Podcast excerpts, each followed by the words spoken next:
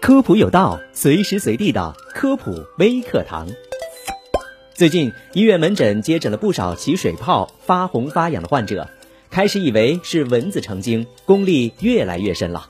直到后面开始化脓才去医院，其实根本就不是蚊子的锅，搞事情的是红火蚁。春夏交接之际，天气这么好，各类昆虫也想多出来活动活动，所以大家一定要多留心。红火蚁属于社会性昆虫，是蚂蚁的一种，体型长度约为三到七毫米，和其他蚂蚁差不多，有多个品级，具有生殖能力的雌蚁、雄蚁和公蚁。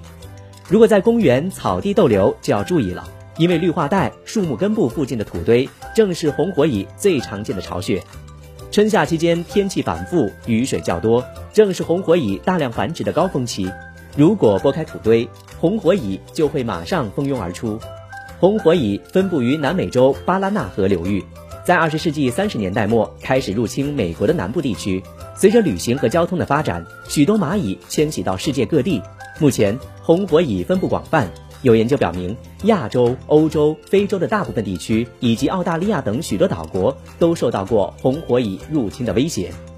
不同于一般的蚂蚁，红火蚁毒囊当中有大量的毒液，一旦被咬伤，毒液就会注入皮肤。一般会出现以下症状：第一，火灼伤般的疼痛感。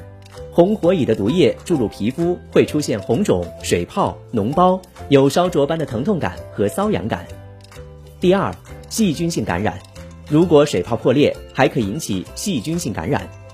第三，可产生过敏反应。